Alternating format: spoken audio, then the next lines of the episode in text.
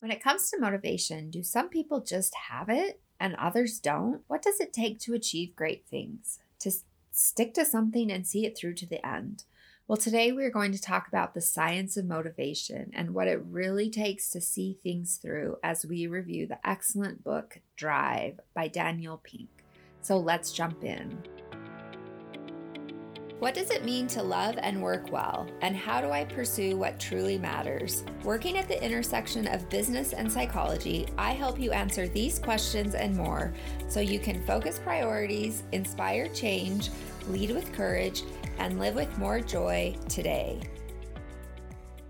Hi, I'm Dr. Melissa Smith. Welcome to the Pursue What Matters podcast, where we focus on what it takes to thrive in love and work. Today, we're talking about one of the big challenges most leaders face, and that is how do you motivate those you lead? How do you find what it is that will be compelling to those you lead? Because, of course, once you find team members who are motivated, work takes on a life of its own. But finding this drive can be really challenging, and what works for one team member definitely won't work for another. Motivation can be a really big challenge for a lot of leaders because for many leaders, motivation just simply isn't an issue. They've maybe always had an inner drive to achieve and reach goals, but it becomes an issue when they try and motivate those they lead. So many leaders are left scratching their head and trying to figure out if motivation is something that they can even instill in others. So, is money the best way to motivate? If a team member doesn't seem to have an internal drive, should you just give up on them? So, these are really important questions, and hopefully, will help you answer them as we review Drive The Surprising Truth About What Motivates Us by Daniel Pink. So, first, let's learn a little bit more about our author. Today, we are talking about one of the great thinkers in the realm of leadership and business. And if you haven't heard of Daniel Pink, then you really don't know what you're missing. His books are engaging and really thought provoking. So, Daniel Pink has been included in the list of the top 15 business thinkers in the world and his thinking and writing on the issue that issues that impact leaders really challenges you to rethink what you thought you knew about leading. So he really tends to remind me of Malcolm Gladwell in his ability to challenge my thinking about conventional things. So apparently Pink challenges Gladwell's thinking as well because Gladwell said of the book Drive. I spent as much time thinking about what this book meant as I did reading it. so Pink made Gladwell think as well. So Pink is the author of six books, all of them bestsellers, and several of them are award winners. Plus, and I think this one is really important when it comes to business books, they are really enjoyable to read. They're not boring at all, and they're very practical, which is a big plus. If that's not enough, Pink also has an excellent TED Talk on motivation, so which is the topic of this book, and it's one of the top 10 most watched TED Talks of all time. So in the show notes, I'll have a link to that TED Talk so you can be sure to check it out. So, another thing that I love about Pink's book is he makes them very user friendly. So, he provides lots of different summaries, even a cocktail party summary. So, I'm going to read the cocktail party summary of the book because I think it's a nice little introduction. So, when it comes to motivation, there's a gap between what science knows and what business does. Our current business operating system, which is built around external carrot and stick motivators, doesn't work and often does harm. We need an upgrade, and the science shows the way. This new approach has three essential elements. First, autonomy, the desire to direct our own lives. Second, mastery, the urge to get better and better at something that matters. Three, purpose, the yearning to do what we do in the service of something larger than ourselves. So that's the cocktail party summary of the great book Drive, which we're going to review right now. And we'll jump in and talk about some of these excellent points in um, a little more detail now.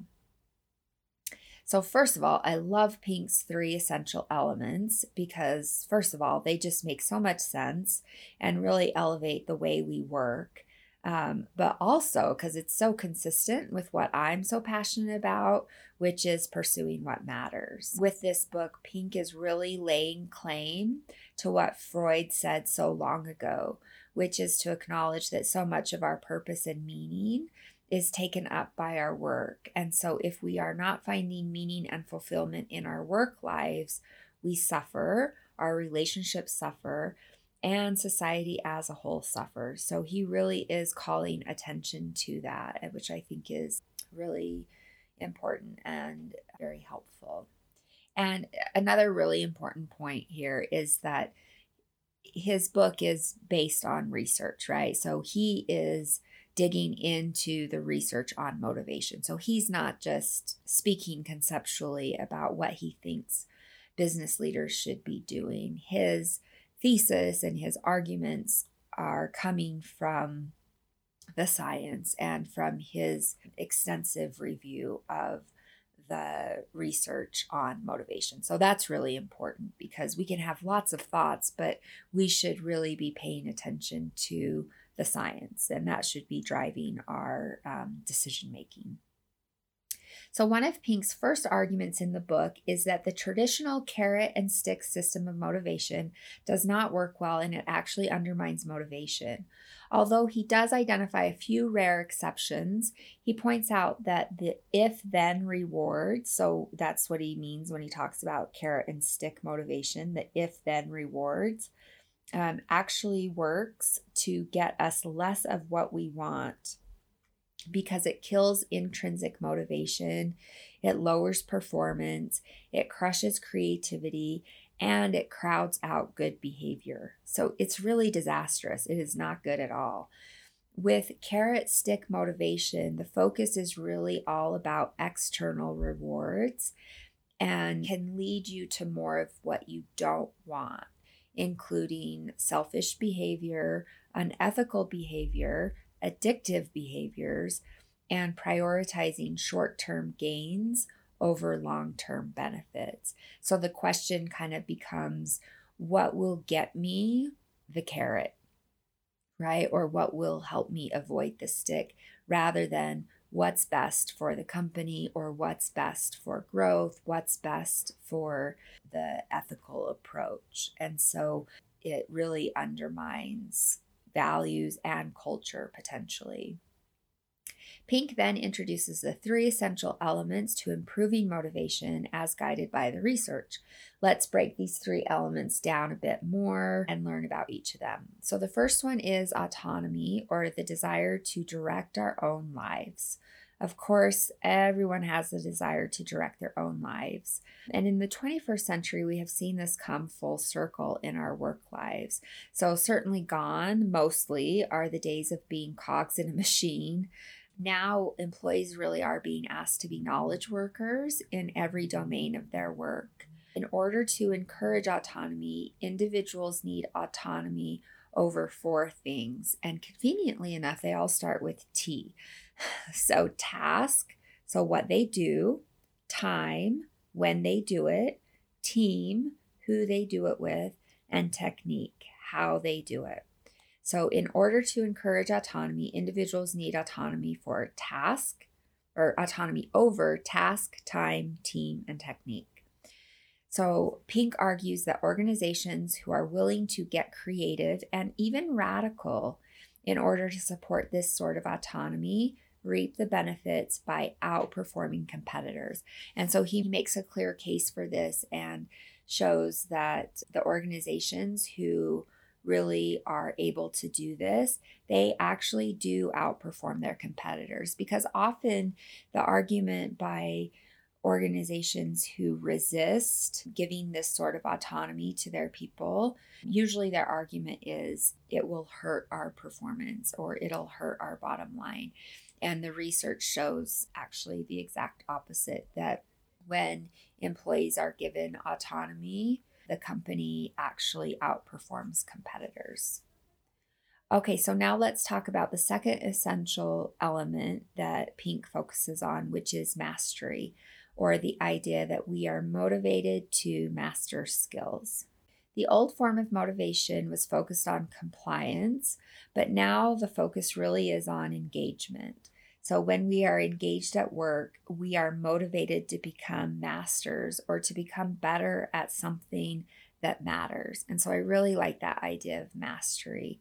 Of course, mastery is increasingly important in the new knowledge economy, and mastery is what increasingly sets you apart from others. Research indicates that making progress in one's work is the single most motivating aspect of many jobs. So think about that. Like your ability to grow and progress is what really helps to engage people. And so, you know, for those of you who lead people at work or manage people at work, I really want you to think about that. Are there opportunities for those you lead to grow and to progress at work. Because if there is no opportunity for growth or progression, you've you've probably just killed their motivation and their engagement at work. And so we strive for mastery. We want to we want to be engaged, we want to grow and we want to develop. Pink says that mastery starts with flow. And of course, you've, you've probably come across the term flow. It's from the creativity literature, in which the challenge of the task is perfectly matched by our abilities. And there seems to be a loss of time as we are fully engaged in the present moment. So it's kind of this sweet spot of creativity, of engaged working, where you know there's there's challenge in the task but our abilities meet that and it's it's kind of time is almost suspended that's the that's the sense and so when we are fully engaged and we're we're able to connect with mastery we experience flow so, smart organizations mix day to day activities with Goldilocks tasks. So, this is a concept that he talks about in the book. So, he talks about Goldilocks tasks, which are not too hard and not too easy. And so, Pink says that you really want to mix up the types of activities, the types of tasks that you have for your people because it's a way of keeping them engaged right? So if if you have tasks that are always too hard, then that's going to be demoralizing for your people. But if you have tasks that are always too easy, people are going to be bored. People are going to be completely disengaged. They're not going to have any sense of mastery because it's just pointless, right? Like mastery's done. And so you really want a, a mix of those activities. So he says that there are three peculiar rules of mastery. So, first of all, mastery is a mindset. It requires the capacity to see your abilities not as finite, but as infinitely improvable. So, of course, that makes sense with mastery, right? Mastery really implies growth and development and this idea of infinitely improvable. So, of course, this sounds very familiar, right? This is all a growth mindset, which comes from the research of Carol Dweck. And hopefully, you heard my last podcast, which was all about mindset. So, if you haven't, definitely go back and catch a listen to that because I do a deep dive into mindset. So, the second peculiar rule of mastery, I like this one mastery is a pain.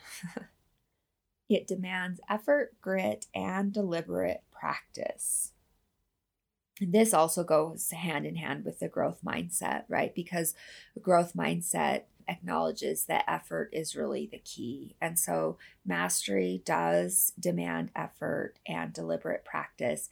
This also reminds me of Gladwell's discussion of the 10,000 hours to develop mastery in any field, in any skill. He he concluded it requires about about 10,000 hours. Now, there's been some arguments about that, but generally that's held up pretty well. And and really it's it's simply the idea that you need to put in a lot of consistent effort and that as Pink argues, it's going to be kind of painful. It's not always enjoyable. Okay, and then the third peculiar rule is mastery is an asymptote.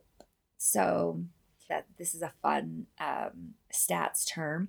It's impossible to fully realize mastery, which makes mastery simultaneously frustrating and alluring, right? So, part of what's really alluring or engaging about mastery is there's always a challenge.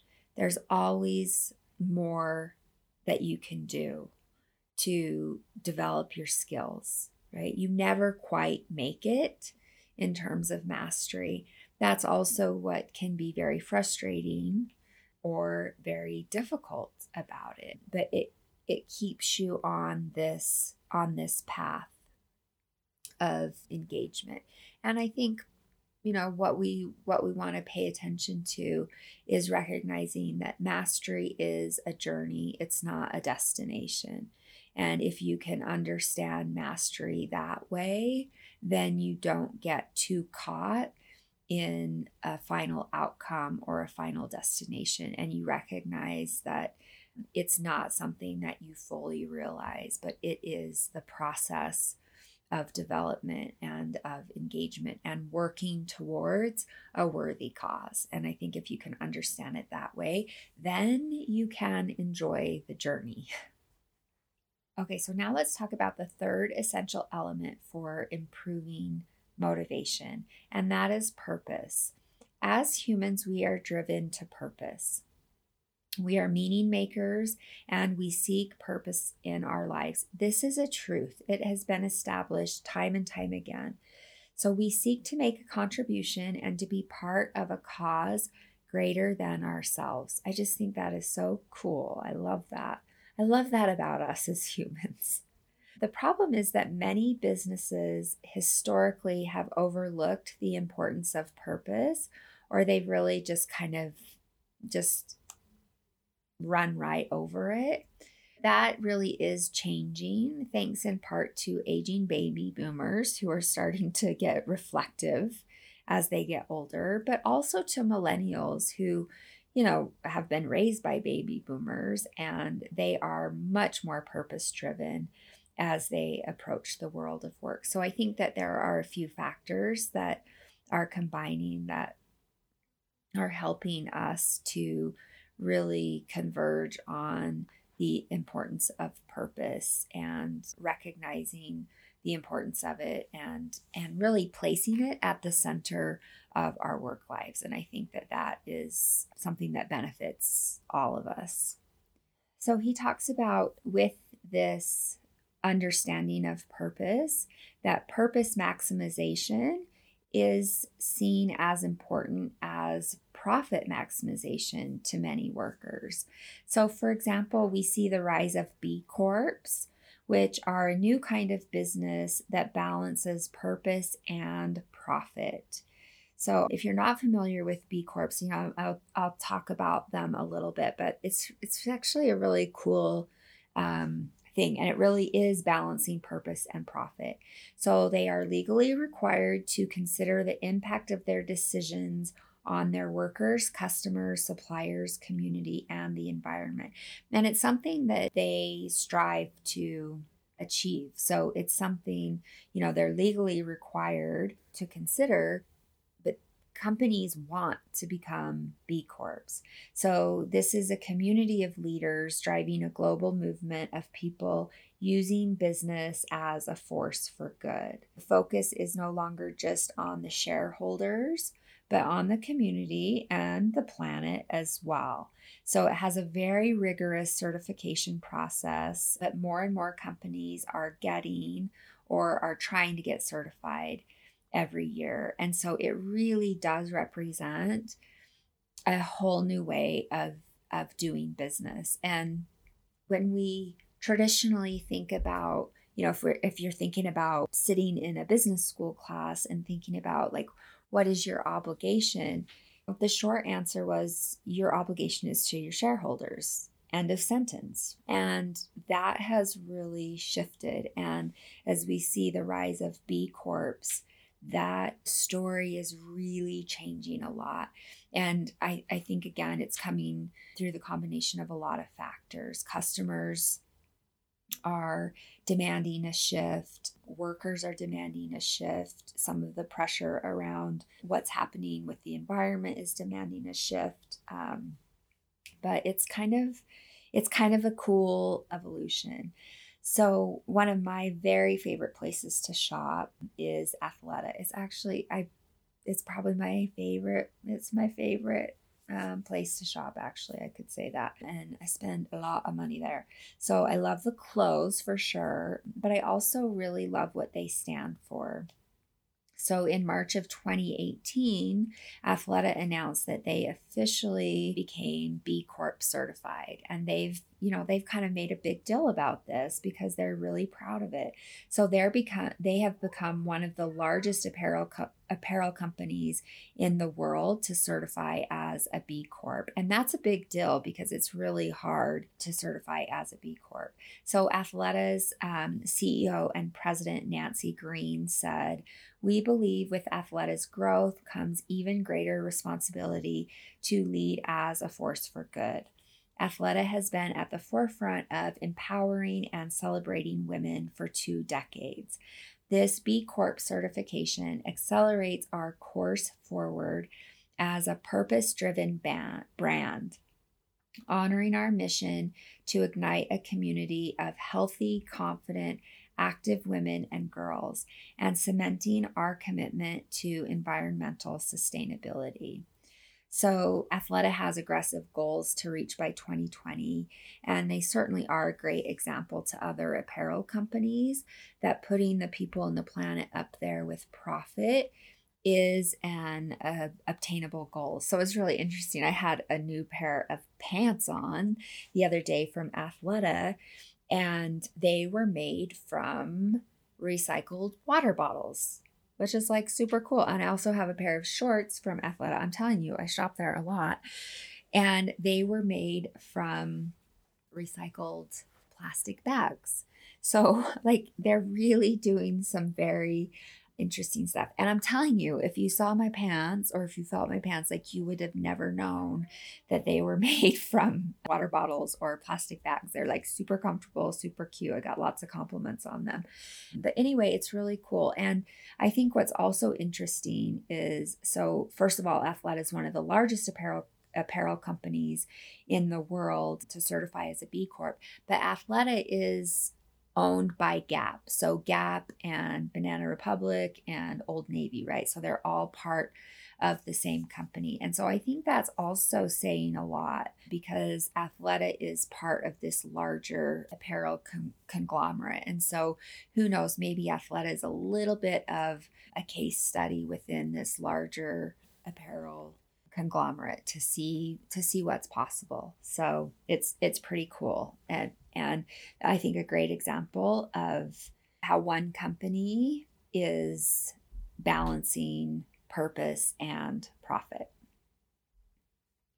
Okay, so the purpose motive is expressing itself in three ways. So, first, goals that use profit to reach purpose. Second, in works that emphasize more than self interest. So we think about that with Athleta using recycled water bottles to make its products, working on environmental sustainability, that sort of thing. And then three, in policies that allow people to pursue purpose on their own terms. And so I have another example of how this shows up for one company. So I was able to listen to one of I think he was the HR director for Patagonia. That was not his title because he had like a super cool title and he was a super cool guy. But the HR director for Patagonia. I was able to listen to him recently, and he was speaking about their people policies at Patagonia. And if you are not familiar with Patagonia, you got to read up on this company because it is they're pretty darn cool company that you know very unique some pretty radical policies if we think about corporate america but also policies that that have been you know, very successful for the company and they've been very profitable. And that was one of the topics that he focused on. He talked about how their policies are really aimed at helping their people pursue purpose on their own terms, right? Like the, is the epitome of this third purpose motive that Pink is talking about. That was a lot of P's right there. But one of the most important points from this Patagonia rep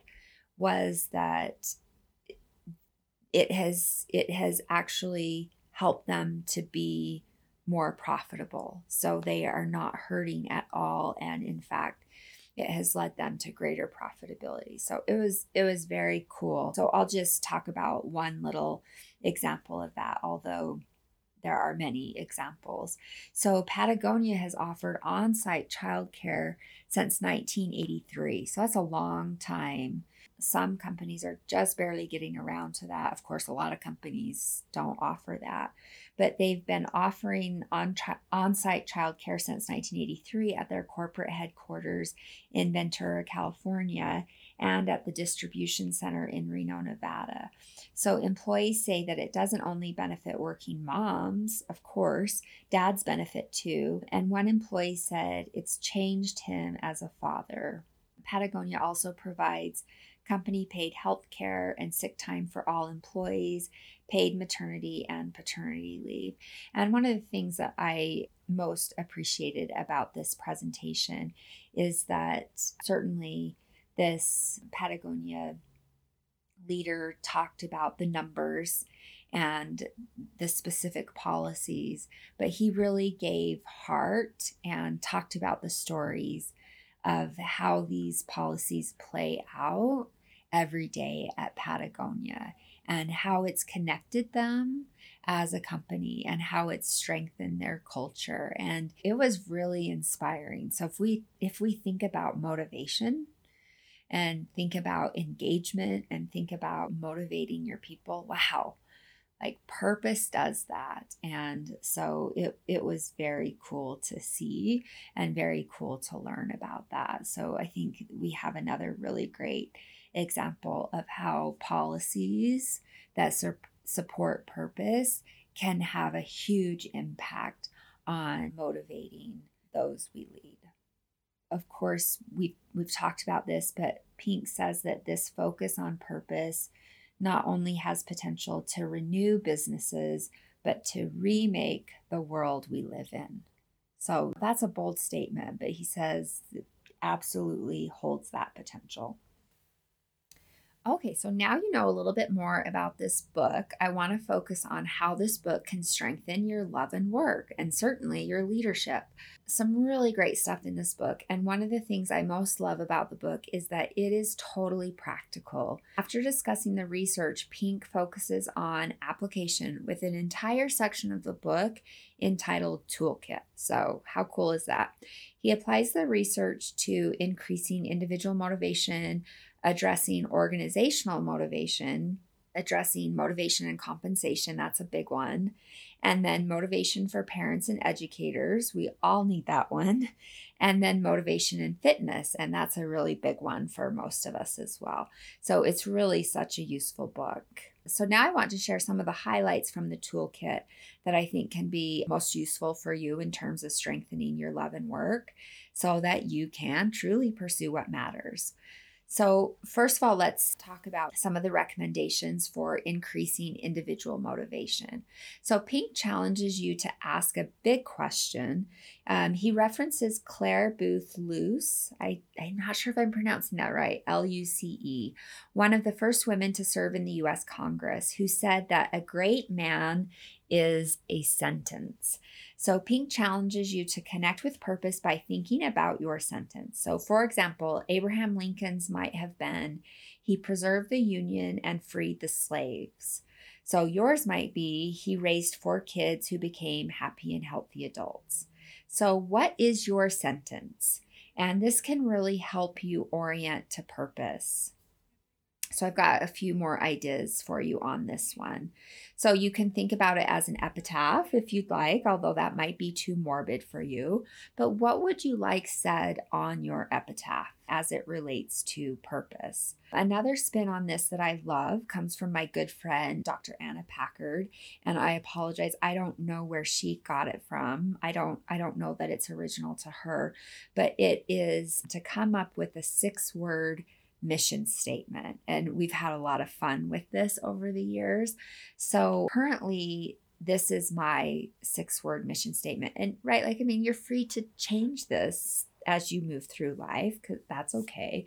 But mine is do hard things and take naps, which speaks to my value around pursuing what matters but also my desire and need for balance and rest and renewal. It's also a little silly and a little playful because I don't want to take myself too seriously. And so it's a little reminder to me to be playful. So there's my six word mission statement. So that might be a fun little exercise for you as you consider purpose and individual motivation. Another idea is you could use the Pursue What Matters process that I talked about during my very first podcast episode, as it really helps you to create a roadmap for pursuing what matters in your life. So you can check out the show notes for this episode as I have an excellent freebie that really walks you through that process. So a freebie is just a downloadable PDF and it has it just has a really great guide to help you to identify this process for pursuing what matters. And so, if you'll take a listen at the end of the podcast, I'll give you the reference for my show notes, and then you can download that freebie at my website and you can use that process to kind of walk you through the pursue what matters process and i think that can also help you with individual motivation and really connecting with purpose. In addition to asking the big question, as we just discussed, Pink also challenges you to keep asking the small questions. And he encourages you to include some sort of daily self reflection that ties you to purpose. And this is something that I also really recommend. So, of course, I'm a fan of this one. So, for instance, at the end of each day, ask yourself whether you were better today than you were yesterday. Um, did you do more or did you do it well? You could ask, Did I learn something new? Was I kind to someone? Did I lead well today? So, you know, whatever area maybe that you're wanting to improve on or that you're wanting to develop, you could have a simple question or a simple prompt to help you to self reflect and to also be accountable. And that can be super helpful because the the truth is if we don't have accountability and self-reflection, change often doesn't happen. And so these small questions every day can be very useful. So you can also get as specific as you want. So did you hit your top 3 pursuits and priorities? So this also comes from um, the Pursue What Matters process that I talk about in my first podcast episode. So you can you can look at your goals for the day. Did you did you reach your top 3 goals? Are you making progress on your most important priorities? It can be specific as to did I learn 10 new vocabulary words? Did I make 8 sales calls? Did I drink my 120 ounces of water? So that's one of my health goals that I have is drinking 120 ounces of water every single day. And I do an accountability check on that every single day. Did I have 130 grams of protein? That's another health goal that I have. And so every single day I have accountability on that. Maybe it's did I have five servings of fruits and veggies today? Did you write your 300 words? Maybe you're trying to get in a habit of daily writing. And so you can make these small questions as specific as you want. You could make them geared towards more self reflection. So, the point is not to be flawless, but to look for small measures of improvement and to be consistent in accountability. So, the small question at the end of the day was I a little better today than yesterday? And of course, this is a great gut check question for each of us. Okay, so this next one, I love this one. Have a to don't list. We should all love that one, right? If we have less to do, which is an inventory of behaviors and practices that um, zap energy, divert focus, and ought to be avoided. So each week, craft your own agenda of avoidance. So here, look at this. I'm giving you permission to avoid. The reality is that staying motivated and on track with directing your life is hard. There are so many distractions, and it's really easy to get off track without even realizing it. This recommendation is really designed to get rid of these little distractors that honestly, they don't even seem like a big deal, but if not addressed, they will completely undermine your efforts. So I want to talk about a couple examples. So a big one for many of us, this is this is actually a huge one for so many people, and that is mindless time on social media. So I had someone refer to this as getting lost in a scroll hole. And I think that is a really good way to describe it. You know, you're like, oh, I'm just going to get on Instagram or Facebook for a few minutes. And then, like, 20 or 30 or even 40 minutes later, it's like, oh my gosh, like what happened? So it's really easy to lose time in a scroll hole where you're on social media. Obviously, that can happen on YouTube, that can happen online, you know, surfing online or whatever. So, a couple things maybe to help. So, set a timer, limit yourself, take it off your phone. So, take the app off your phone or make it really hard to find so that you're less likely to do it mindlessly. Disable notifications and take a fast. So, you know, take a week break from it. And if you do that, that, um, if nothing else, it will really increase your awareness of maybe how dependent you you are on it or like how often you notice yourself reaching for social media. And you'll also probably gain some insight in terms of how much time it was taking up. And, you know, who knows, maybe you'll read a book in that week or you'll feel like you're more present in your life. So that's that's an example around social media. Of course, TV watching is another one. There's nothing wrong with TV watching. Of course, there's nothing wrong with social media either, but we really want to be intentional about these activities and we don't want them to take priority over our goals. And I certainly really noticed this when I began my MBA program that there was just a lot of fluff in our lives and recognizing that in general like we waste a lot of time and we could be a lot more productive. And so one of the things that i have tried to be really intentional about after i finished the mba program i've been i've been done for a while now but I wanted to be very intentional about how I spend my time and certainly have more downtime and more time to relax because that was important, especially after being involved in a really intensive program for two years. But I try to be very intentional about how I spend that downtime. So if I do choose to watch something on TV, it's something that like I really that that feels really valuable to me and something that I can be really engaged with rather than just something that feels kind of mindless.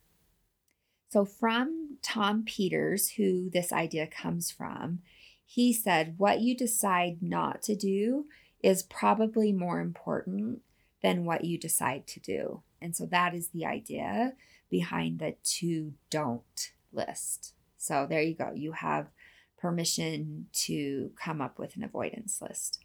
Okay, now let's switch gears a little bit and talk about organizational action. So, these are things that you can do to help increase motivation at the organizational level. So, the first recommendation is to carve out time for non commissioned work. So, time for non commissioned work can result in big breakthroughs and increases in innovation and creativity. So, think Google and their 20% time. So, most of you are probably familiar with Google's concept of the 80 20 split, where I don't know that they're doing it anymore. I think I read somewhere that they might not be doing that anymore, although I could be wrong on that. But they were, they, at one time anyway, they were giving their employees permission for like 20% of their work time could be for pet projects, whatever the engineers, whatever the employees wanted to work on. And some of their um, some of their greatest innovations grew out of that 20% time. So I think like Google Maps and Gmail all grew out of that and lots of other examples. So these are projects that appeal to curiosity and not the regular day to day work. And so you might not be able to do that because that can be really costly. But Pink talks about doing 20% time with training wheels. So maybe 10% time, which would be one afternoon of a five day work week. And maybe just commit to doing that for three to six months and testing it out. So that might be a very reasonable approach to it. Another way that you could carve out time for non commissioned work would be to turn your next offsite into a non commissioned day or a FedEx day. So, this is a concept that Pink talks about in the book. So, people can work on FedEx day, people can work on anything that they choose, however they want, and with whomever they like. But there's just one rule. So, they must deliver something. So they need to deliver a new idea, a prototype of a product, or a better internal process the following day. So that's where FedEx Day comes from because you have to deliver something the following day. And I like that because there, you know, there have to be some results. And so it's really geared towards autonomy but it's also geared towards like, let's get some results and move the process along. And then another way that you could also do this would be to conduct an autonomy audit using the four questions. So if you remember, we had our four T's. So you could ask four questions How much autonomy do you have over your tasks, your time, your team, and your technique at work. And that could be a really nice starting place to get a sense of what the perceptions are about autonomy in the workplace. And that could, I mean, that's a good starting place for determining your next course of action. And so I think that could be really helpful. Okay, so now let's let's think about some parenting tips for increasing motivation. So, first of all, give kids an allowance and some chores, but don't combine these. So, keep allowance and chores separate. So, with allowance, it really helps kids to develop some autonomy. It also helps them to learn budgeting skills. And of course, with chores, we want them to see that there are certain obligations of living within a family, um, that they need to contribute to the whole, and that there is a mutual obligation. And so, the way that we frame chores in our family is that this is part of living in a family, and that we all need to contribute to our family. We all need to contribute to keeping our home in order and for the sound functioning and order of our household. And so we don't want to combine them because it turns, we don't want to combine allowance and chores because it turns chores into an if then reward, which then shifts chores to a focus on extrinsic rewards rather than the intrinsic rewards we want to encourage. So, this idea of moral obligation to the family if we're not careful, it can turn into just a commercial transaction. so the reason I do chores is not because I love my family and I believe that we should all contribute, but I do chores because I'm going to get five bucks out of it. So this is definitely not the message that you want to send. So, of course, another bit of parenting advice as it relates to motivation is to praise the right way. So, this is based mostly on Dweck's work around mindset. We want to praise effort and strategy, not intelligence. We want to make praise specific. So, if you think about the situation, be as specific as you can right? So, you know, thank you so much for mowing the lawn. You really got some straight lines there. That's awesome. Or that was a really great design. I see you really took some time to mow straight lines there, you know? And then also praise in private. So Pink says, praise is feedback. It's not an award ceremony. And I really like that because we do kind of live in a culture where everything is kind of turned into an award ceremony and it's really it's very undermining and it becomes more about everyone getting an award and a medal than it is about receiving feedback and guidance.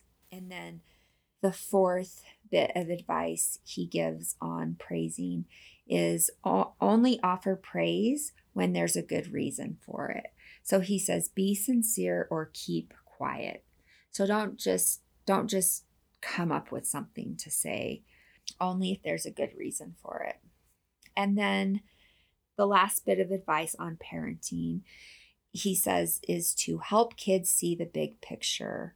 So when they are studying, help them connect by asking, why am I learning this? And how is it relevant to the world that I live in now?